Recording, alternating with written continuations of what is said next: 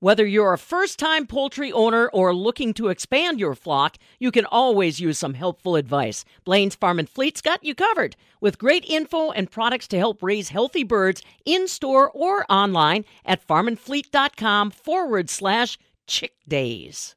A new invasive insect is moving across the United States. It is only just a matter of time before it shows up in Wisconsin. Native to China, the spotted lanternfly was first found in Pennsylvania in 2014. Since then, it has been gradually entering other states. From the southern end of the world's longest barn in Madison, I'm Charity Seebecker. PJ Liesch, the director of the UW Madison Insect Diagnostics Lab and state entomologist, also known as the Wisconsin bug guy, shares more on what the spotted lanternfly is. The spotted lanternfly is an invasive species of insect. It's from a type of insect group that we call the plant hoppers. So they're related to things like leaf hoppers and cicadas and the like. But uh, this is a pretty unique family that we really don't have around here in Wisconsin. And the reason that this spotted lanternfly is invasive is it's not native to Wisconsin or North America for that matter. It's originally native to parts of East Asia. However, it was detected in the U.S. for the first time in 2014 in eastern Pennsylvania, and it has been slowly but surely spreading its way around since that time. How can you be aware of them if they're here or not? Like, what are the factors to be kind of looking for?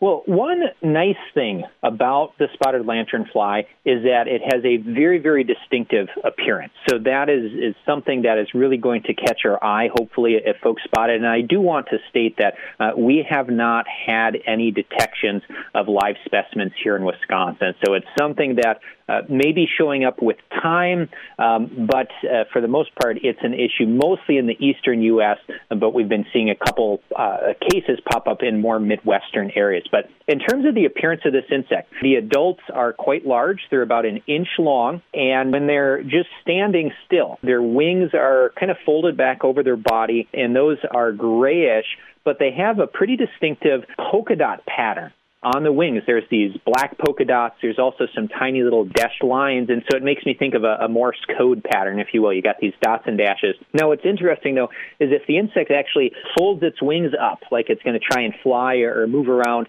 the hind wings have a very vibrant, very unique, brilliant neon pink color to them, and we really don't have anything else uh, that looks quite like this. So that is very distinctive. And then uh, on the abdomen of the insect, there's actually some yellowish color coloration, but the wings would have to be uh, fully folded out to the side to see that. But again, with the large size, the adults are about an inch long, and those hind wings, the brilliant neon pink color with these black polka dots on the wings, that's a very distinctive characteristic. So those are the adults, and, and if they were to be found this time of the year, that's what we would be seeing as the adult stage. In parts of the country where uh, spider lanternfly is established, the nymphs or juveniles can be found earlier in the year, and these go through four substages, uh, juvenile substages called instars. The first three are black with some white polka dots on their body, so that's also pretty distinctive in terms of the appearance of what these look like. And then the fourth juvenile stage, kind of the adolescent stage, if you will. They're not quite adults yet, but getting close. That one is black and red with some white spots on the body. So all the life stages have a pretty distinctive appearance, and that's what we're keeping an eye out for with this particular insect. So you mentioned it's not here in Wisconsin yet but why is it important to still be aware? Well, this is an insect that poses some risks for us here in Wisconsin in terms of uh, agricultural impact, but also impact to yard and landscape trees if you look at the research that's been done on spotted lanternfly, it's known to feed on 70 to maybe even 100 or more different types of plants. And there are some agricultural plants in that list that are known to be fed on by spotted lanternfly. That would include things such as fruit trees are on that list. A really important plant that's on the list, though, is grapes. It turns out that spotted lanternfly is really fond of grape plants to complete their life cycle on and simply feed and cause damage on. So that's a concern concern that I have in my mind would be for our grape and vineyard industry here in Wisconsin. This is something that they're really going to want to keep a close eye out for. But then, in addition to those grapes and fruit trees, spotted lanternfly can feed on a pretty wide range of yard and landscape trees. So you could have, for example, a black walnut tree in your backyard. These insects can feed on a tree like that, and when they feed, they use mouth parts that would remind you kind of of like a mosquito's mouth parts. They're these narrow tubular structures. They use that to suck fluids out. So they're not chewing holes in the plant leaves or anything like that, but they're sucking fluid out. And actually, when they do this, they feed on the sap. They can't digest all the sugars, so they actually excrete excess sugars. We call that honeydew. And this honeydew can drip down and really be pretty messy. So you have all these insects feeding, you have this dripping sugar water, you can get mold that grows on that. And I've seen pictures from in the eastern part of the country where you can get trees where there are quite literally hundreds, if not thousands, of these inch long large insects feeding, causing quite a mess. So there's a lot of different concerns associated with these particular insects. Do you mind touching on what is the economic impact that this will have? Whether that's a kind of an estimated number of impact it could potentially have on Wisconsin farmers and gardeners or just an overall outlook?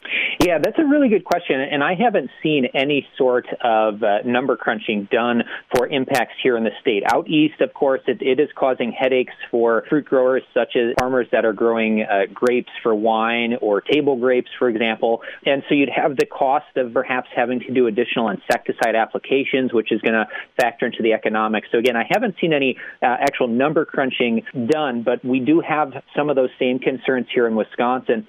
However, if there is a little bit of good news perhaps for Wisconsin, there was a study that came out a few years ago that looked at climate modeling, things like temperature and, and general weather factors. And uh, the researchers made a model to predict where there is going to be good habitat for spotted lanternfly, that is, places it may be able to move to and really get to establish and be problematic. And they also looked at areas that are going to be poor habitat or unsuitable habitat where this insect is simply unlikely to survive.